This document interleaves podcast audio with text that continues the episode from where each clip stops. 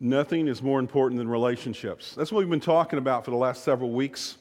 Uh, if you were here with us the first Sunday in September, uh, we talked about that passage out of, out of Matthew that talks that we call the Great Commandment, where someone asked Jesus what's the most important of all the commandments, and there's a whole, there was a lot of them, not just the ten, but they were talking about all the Old Testament law as well. And, and, he, and he said this, he said, he replied this way, love the Lord your God with all of your heart, soul, and mind and strength and then he added another one, and love your neighbor as yourself. And it may have confused him at first, but as he began to think about it, what he was talking about is relationships our relationship with God, our relationship with other people.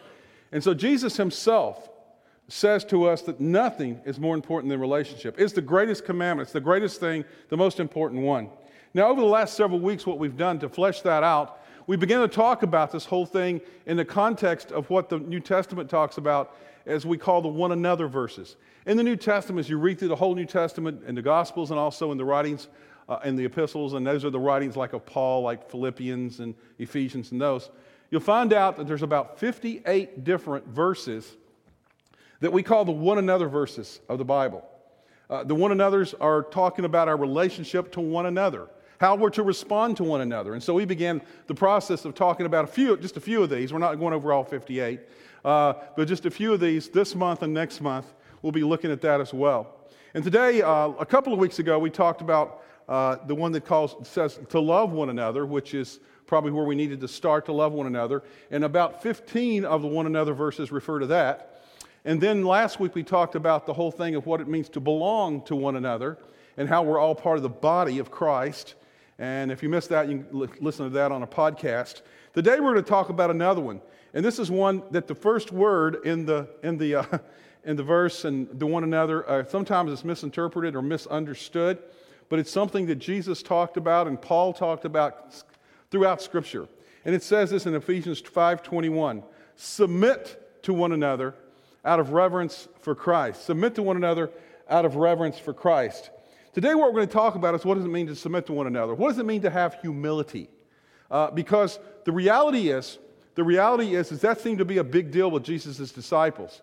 If you look at the New Testament, you look at the Gospels, and you look at, at Jesus' encounter with his disciples, constantly they were asking the question, or they seemed to have it on their minds who is the greatest in the kingdom? Who is sitting next to Jesus? Who is, who is the most important? And, and of course, all of them thought they were. And, so today we, we're going to talk about that. And that subject of greatness seemed to be a fa- favorite topic, not only among Jesus' disciples, but it's something that Jesus faced every day. And so he was empowering, in a real sense, it's interesting because he was empowering these men, these 12 uh, uh, of his closest followers, to change the world. But they always seemed to be lagging about five steps behind in their understanding of what it meant to do that and how they did that. And, and I often wondered if Jesus must have thought to himself, these guys are going to be the ones that are changing the world. Not sure it's going to work that way.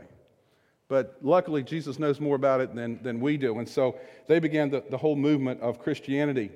Um, now, today, uh, we're going to talk about that a little bit more. But one time, Jesus also, one of the things he did is he was with his disciples and he deals with this thing of, of humility. And he dealt with it multiple times. But one time, he brings a, a, child into their midst and he sits the child down in front of him, and he, and he points to the child and he says, he says this to them. He says, Whoever humbles themselves or himself like this child is the greatest in the kingdom of heaven. They probably thought about the greatest part of the thing, forget about the humble part. And, uh, and, and they were all excited about that. Yeah, okay, I want to be the greatest. But Jesus says, let's redefine greatness in a real sense. It's about being humble. So Jesus challenges them to learn about true greatness uh, from a child. And Jesus talks to his disciples who are basically demanding to get their own way. Now, if you read all of Scripture, and you don't have to read everything, but if you read just the New Testament part of Scripture, the teachings of Jesus, the teachings of Paul, you cannot help but understand there's a strong connection between our desire to be great and our deci- decision to humbly serve. There's a strong connection in Scripture. Every time we see this desire to be great, it's taught about, about uh, hum- humility and, and submitting to one another is there in the midst of that. Matter of fact, uh, Jesus one time um, was talking to his disciples, and in Mark 10, it says this Jesus says, Whoever wants to be great among you must be your servant. And so, if we all have this desire for greatness, and he understood that, but Jesus taught us to translate our desires for greatness into actions of humility. And we're going to talk about that today because it can be difficult to see the connection And many people never strive to understand or even to implement this aspect of humility in their lives that will make them uh, truly great according to what Jesus says. Uh, the humility that would make them, that would have a measurable impact on the world. So, we want to look at that today. Um, one time, though, another time Jesus was talking to him, he kind of gives what I call the, uh, uh, I don't know what you call it, the daily greatness quiz. If you want to take the daily greatness quiz, you got, there's two questions you need to ask yourself. And you can only check one as the right answer, okay? You only get two questions. And the two questions is this, uh, is this Will I exalt myself or will I humble myself? Check one. And how he said this was in Matthew 23 12. He says, Whoever exalts himself will be humbled, and whoever humbles himself will be exalted. He said, You have a choice. Exalt yourself, you will be humbled. Humble yourself, and you will be exalted. And so these guys probably perked up when they heard that. So I don't know if they took the test every day, but they uh, probably failed it like we do so often as well. So today we want to talk about that the issue of humility and how, how it affects our relationships. And what I want to say is this the truth is this, and listen carefully. We cannot, we cannot have good and growing relationships if we're not humble. Can't happen. It's absolutely impossible. Why? Because selfishness destroys relationships. Every counselor that counsels couples that are going through crisis will tell you, and I've done this many, many times, will tell you that generally uh, it's, it's one person or the other person being selfish, usually both, that destroys relationships. Selfishness destroys relationships, but humility develops relationships. And we need a foundation of humility at our core to put aside selfishness that will erode any type of relationship. So Jesus taught this basically whoever hum- humbles himself will be exalted. Now, it's interesting that when he says this, so often people think, well, God does the humbling. You know, like God get, makes you humble, right? It's not what it says in Scripture. It says, whoever humbles himself. It's a choice we make. It's not something that God does to us. He gives us options. God is, we're not robots. God gives us options. So humbling ourselves is a choice we make. If, if, it is God's choice how He will respond to our humility. And He says God chooses to exalt those who humble Himself.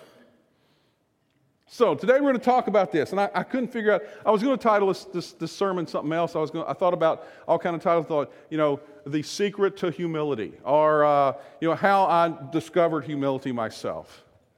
That's supposed to be a joke. But anyway, the reality is, the reality is this, folks. If you think you're humble, I, I, somebody asked me earlier, first services, why don't you give the humility test today? All of those who think they're humble, raise your hand. I don't see any hands.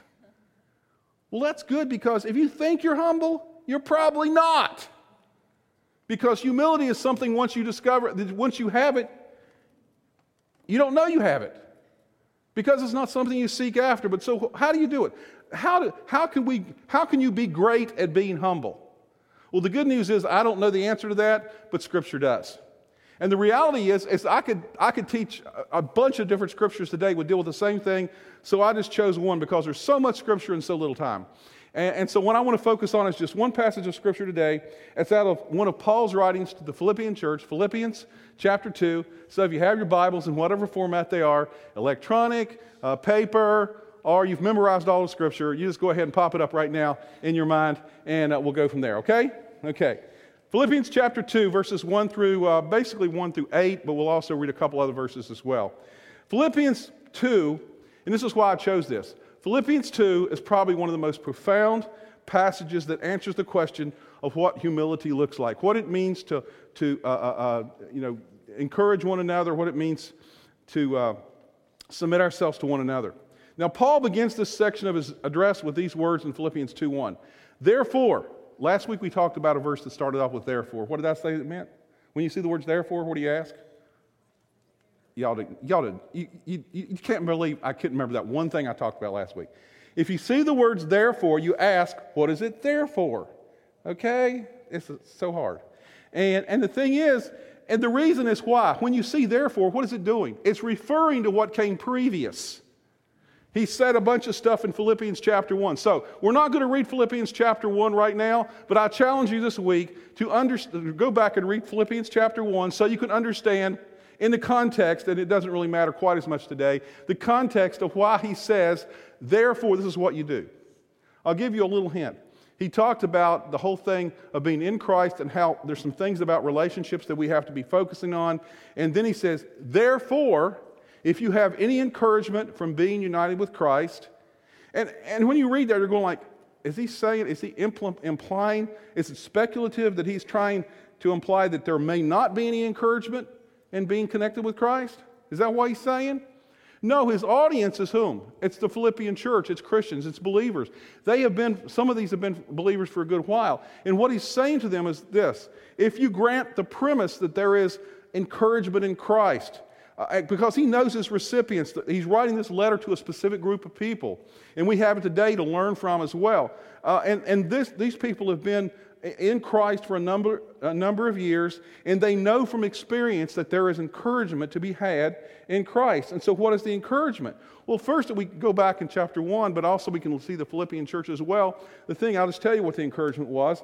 They understood a, a huge truth that's really spelled out in chapter 1 that all everybody can be saved, connected with God, made right with God, regardless of their background, their aptitude, their sin, or their family history. Nobody is outside the bounds of being made right with Christ. And that's encouraging. When we are saved, Paul talks about in multitudes of places, we are saved not because we're good but because of God's grace. And grace, that word itself implies this that in spite of, in spite of yourself, your sin, your background, your family history, all those things, you can have a relationship with God because it's God that does the saving, not you.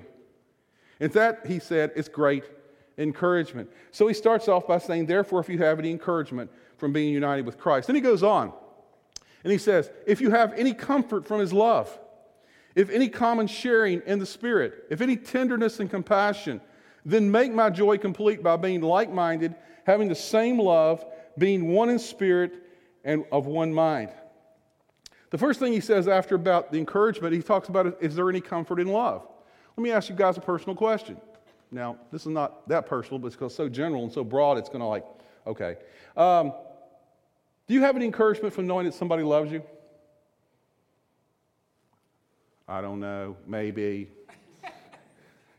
yes! I mean, let me tell you, you know, that you've heard this, this, I don't know, movies or something say love makes the world go around, you know? I, I, don't know if that's true or not, but I don't know if it makes a spin or not. I think that's more of a something else. Anyway, but the reality is, the reality is, is that we all are encouraged by knowing that somebody loves us. Somebody is, you know, I mean, one of the things that people do in their life, they look for connections with people, people that care for them, people that love them will care for them. And the thing is, to know that God loves you, is that encouraging? It should be because the creator of the universe cares about you. And he's saying that's, that's incredibly encouraging. Um, and so, what do we do because of that? Well, here it tells, it says, if you have anything in common, sharing in the Spirit, if any tenderness and compassion, then, then he says, then make my joy complete. He says, complete my joy by being like minded, having great relationships. Because nothing's more important than relationships, he's already told us. Jesus has already told us. Having the same love, being one in spirit and one of one mind. And uh, Paul, actually, over in Romans, another book he wrote, the letter he wrote, Romans 13 8, Paul kind of like gives the shorthand version of this. He says this Owe no one anything except to love each other. He's basically saying this if you're encouraged by Christ's salvation, by what he did for you, if you got any encouragement from that, if you've received any comfort from the fact that the Father loves you, if, if the Spirit's empowering presence dwells in you, go all the way in the Christian experience and this is what he's urging them to do when he says, complete my joy. He says, by living, and then you do this by living in unity with each other, loving each other, and working together to build up Christ's body. Now, Paul basically, and this is where you can go back and look at Philippians chapter 1. Paul basically echoes the, the gist of Philippians 1. In other words, he's saying this, and this is what's important this morning, folks. It's, he's saying this in Philippians 1 and 2. If the gospel is true, the gospel is what? The good news that Jesus Christ loved you, saved you, and died for your sins. If the gospel is true, you believe it, and you follow it, your life should look like it's true. Do you hear that? If you really do believe the gospel, which not believe is not just head knowledge, belief is heart knowledge, that I trust this, then your life should reflect or look like it's true. If you've been united with Jesus, this unity should be exemplified by how you live, and one of the primary ways that you live out your life is in relationships. So if you're in Christ, nobody, Christians should have the greatest relationships of anybody if they truly are Christians. That's what he's saying. Paul mentions that in Philippians 1, but Paul also mentions in Philippians 1.17 and, and implies in 127 that there's this wrench in the gears of Christian unity, and it, what it is is individual self-interest and pride. Because he goes next in verse, in verse 3 in Philippians 2, he says this. He says, Therefore, do this. Do nothing out of selfish ambition or vain conceit. Do nothing. He's going like, make my joy complete by being unified, but let me just warn you there's a couple of things that can cause problems something called selfish ambition and something called vain conceit. What do those things mean? Uh, he said these should never be motivating factors in a Christian's life, in the follower of Christ's life. First of all, the first forbidden motivation is selfish ambition. Selfish ambition is saying nothing must be done from a place where I focus upon self. So, woe to us if we're thinking, well, you know, I got to make this amount of money, so I've got to make, this person makes this amount of money, so I want to make that amount of money. Or, or this person has a, a, a big house, and I like to have a bigger house. You know, it's, that's selfish ambition. There's nothing wrong with having ambition, but if our, our ambition is so that we can compare ourselves to others and live in such a way, it's like the whole thing we used to talk, talk about, and I don't think we still talk about, keeping up with the Joneses, whoever the Joneses are in your neighborhood. You know, we, we want to do that. He says, don't let that be a motivating factor in your relationships. Don't be uh, uh, persons who have a selfish ambition. Some translations, I thought was interesting, some translations render selfish ambition as the word rivalry. Rival. Now think about that. It is living as if Christ has. For some reason, we think so. You ever heard anybody say, say it's just not fair? What somebody, what's happened to somebody, you know? They can do all kind of evil things and they still seem to come out ahead. Ever dealt with that? It's just not fair. And it's just not kids that say that, it's adults that say that too sometimes. The reality is, in Christ, we know who the winner is. You ever read the, the end of the Bible? Who wins at the end of the Bible? It's not Satan. It's not Joe down the street who does everything evil and, and, and still gets ahead. No, who it is? It's God and if you're on God's team, you win. God settles the score. We don't have to sit down and keep the score. So selfish ambition is going like we're trying to keep score. We're trying to settle everything all the time.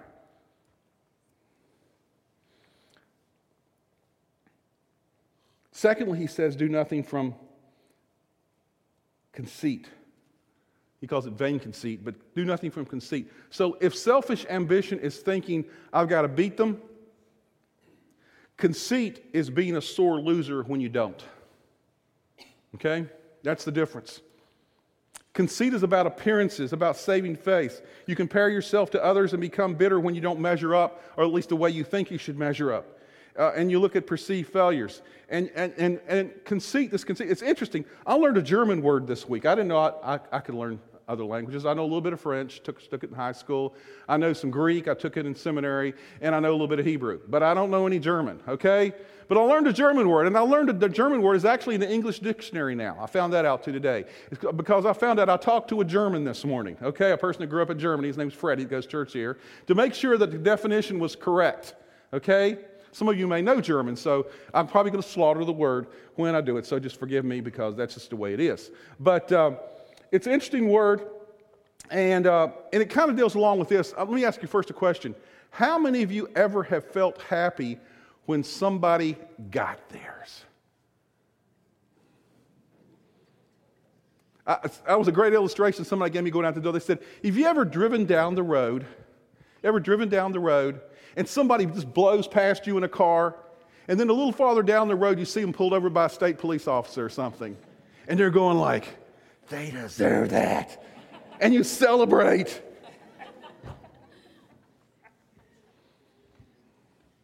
You know what that's called? It's German. It's called Schadenfreude.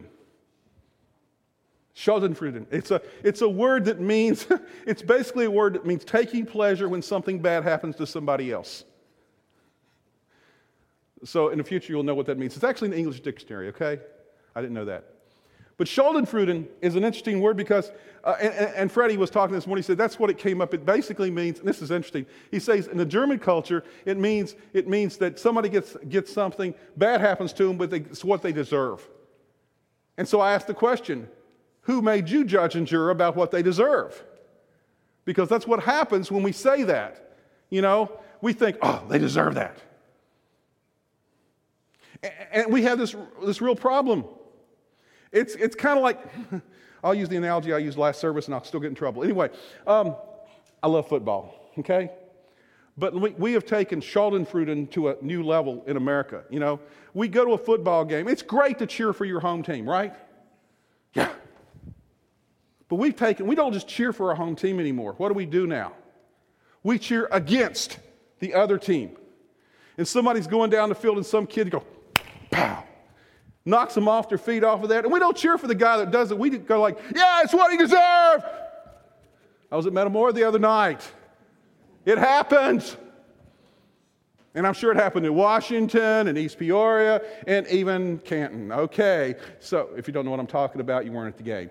But uh, the reality is, is we come to this point in our life where the, the reality is, is we have this, this thing where we, we, we cheer and we get excited when somebody, when something bad happens to somebody else. We take pleasure in it. There's something messed up about that. It's like, it's like when we watch America's Funniest Videos and some kid is just doing incredibly dumb things, you know, like riding a bicycle off a wall or something, you know. And he goes up and he loses his bicycle and he straddles the wall and falls. Oh. And we go, he deserved that. He's so dumb. That's just sick. We should go on like, I feel sorry for the guy. He's so dumb. Right? But see, that's what Paul's saying here. He's saying in our relationship, do nothing from conceit, because when we conceit, we we become judge and jury. We decide what's right and wrong. And what we do is then we take pleasure when something bad happens to somebody else. We should never do that, Paul says. So, what does it mean? Well, there's two tests, there are two truths today that come out of the message out of Philippians uh, chapter 2. The first one is this the first truth is this humility is the daily decision to think of others as more important than yourself. Humility is the daily decision, not just a one time decision, the daily decision to think of others more important than yourself. Because he says, Do nothing then from either selfish ambition or conceit. And then in verse 3, 3b, he says this rather, in humility, value others above yourself. That's exactly what I just said, the first truth.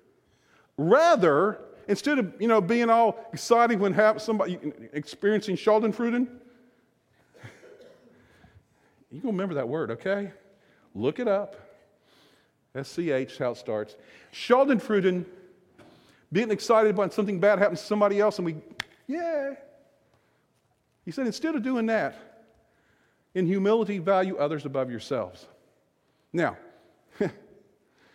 you think that's hard to do? Let's just be honest. This is church. You can't lie.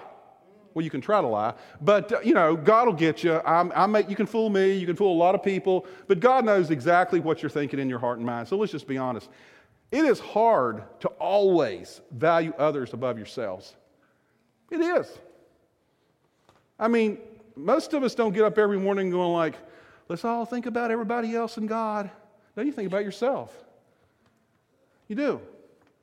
And so the reality is, it's really hard. He says, rather in humility, value others uh, above yourselves. Or else, um, if, if it's not hard for you, you've probably never really done any honest, honest introspection and looked at your own heart. And to make sure you don't misunderstand him, Paul doubles down in verse 4. He says it again in a different way. Philippians 2 4. Let each of you look not only to his own interest, but also to the interest of others. It says exactly the same thing he said in the last verse, but just in a different way. He says it twice. Now, these two behaviors, considering others more significant than yourself and not looking only to your own interests, he says this will not, will, will not produce um, uh, the kind of relationships um, I mean, will produce the relationships God wants you to have. And if you don't do them, your daily walk will be rooted in arrogance. Now, the next few verses, verses 5 through 8, I want us to stop a second and look at these. Not real long, but just want to focus our attention because of all, this is the reason I, I taught, used this verse today, because probably, probably in many ways, verses 5 through 8 are the greatest and most moving and most important passages Paul ever wrote about Jesus anywhere. And he wrote a lot of stuff about Jesus. It states a favorite thought of his, the essence of which is a simple statement Paul made in Corinthians uh, 2, uh, 2 Corinthians 8 9, when he says that although Jesus was rich, yet for our sakes he became poor. But it says it in detail in, in Philippians 2, verses 5 through 8. And so here in these verses, it's a simple idea, and it's stated with fullness without parallel anywhere else, probably in the New Testament that Paul is pleading the, to the Philippians to live their lives in harmony, to submit to one another, to shed their personal ambitions and their pride and their desire for prominence and prestige. And he does it by giving the example of Jesus Christ himself. He says in Philippians 2, verse 5, in your relationships, in your relationships with one another, have the same mindset, mindset as Christ Jesus. That's where he starts. Boy, what a standard. Now think about that a minute. He says, he's not, this is not a suggestion. This is what he says. If you want to have the kind of relationships that God wants you to have, one of the things that if you submit to one another, how you do that, how you live lives of humility, is to have the same mindset as Christ Jesus did about his relationships. Now, let me, let me just share this. Today, at the end of the service, before we sing our final song, after I finish preaching and pray, we're going to partake of communion. Okay, we have it around the, around the uh, room. And uh, I'll, I'll, let you know more details about that later. But the reality is, when I thought about it, and the reason we're doing it today is this I cannot think of a better example of submission and humility than Jesus Christ upon the cross. Can you? Can't do it. Can't do it. Because then it talks about what that means right here in the next few verses. It says, Have the same mindset as Christ Jesus, who, being in the very nature God, did not consider equality with God something to be used to his own advantage. I mean, Jesus, if anybody had the right to say, I'm God because he was God, if anybody had the right to use the power that comes from being God, it was Jesus. But scripture says here, he did not consider equality with God something to be used to his own advantage. Rather, he made himself nothing Zero, by taking the very nature of a servant, being made in human likeness. And being found in appearance as a man, he humbled himself by becoming obedient uh, to death, even death on a cross. Man, that's the example of ultimate human. It says, what, what, what does it mean for us? It says we should have the same mindset. If you want to have great relationships, the secret to greatness is to be humble like Christ was. And how humble was Christ? He thought of you and you and you and you and you and everyone here and everyone in the world before he thought of himself. Now that's a big task. And we can't do it on our own. But the good thing is, is that then it get in the last uh, Philippians 2, verses 9 through 11 says, what is the outcome of that? If we do that, what's going to happen? Therefore, God exalted him to the highest place and gave him the name that is above every name, that the name of Jesus every knee should bow in heaven and on earth and under the earth, and every tongue acknowledge that Jesus Christ is Lord to the glory of God the Father. You know, we usually think the road to greatness is thinking all about ourselves. Jesus said, no, the road to greatness is thinking about others and God first. And the outcome of that is truly greatness. It's being exalted, being lifted up by God. It doesn't mean we'll become God, but it means that God will take us to a place we never could be. So, truth number two. Truth number two. Humility is the daily decision to humble yourself under God's mighty hand. That's what it says in those verses. And then it also says it in 1 Peter. Peter declares this in 1 Peter 5 5 and 6. God opposes the proud but shows favor to the humble. Humble yourselves, therefore, under God's mighty hand, that he may lift you up in due time. Now, humility, understand this humility is not putting yourself down, it's lifting God up. Humility is being honest about who you are. We talked about this last week as well, about your strengths and your weaknesses. And it's being honest about who God is, about His strength, His goodness, and what He can do in your life. I like what one writer said when he said it this way. He said, Humility is not thinking less of myself, it is thinking more of others. Humility is not putting myself down, it is lifting God up. Humility is not denying my strengths, it's being open, openly honest about my weaknesses, because humility is seeing that without Christ, I can do nothing, but in Christ, I can do all things. So, two things you can do that this week in regards to what Scripture says. Just two things. You can do a lot more of this. Is two things, okay, this week, that come, the outcome of this. As you go through your days, if you want to work your way toward humility as much as you can, number one, admit that you are proud. Confession is the first part. you have to admit you're proud. All of us have pride in our life. All of us have issues where, where we want to think about ourselves first. So, first, admit that you're proud. And number two, act humble. You're going to do what? Act humble. Don't wait until you feel humble because if you wait for a humble feeling, it'll never get there. And you're going like, oh, Pastor, isn't that hypocritical? No, it's being obedient because God commands you to act with humility, so it's the right decision no matter what you may be feeling. You don't ever try to feel humble. Humility is not aware of itself. And if you're trying to feel humble, you're going to become so aware of yourself that you're not going to be humble anymore. If that's confusing, I'll read it again later, okay? But the reality is, is if, you, if you're trying to work up humility, it's just not going to happen. Because all you're doing is focused on you. And that's the opposite of humility. Humility is throwing your selfishness away in complete concern for someone else, so you act humble. Let me just say it this way. Imagine for a moment, this is how we're going to wrap it up. Imagine for a moment the incredible freedom of humility. Being free from the need to be noticed. All of us want to be noticed, right?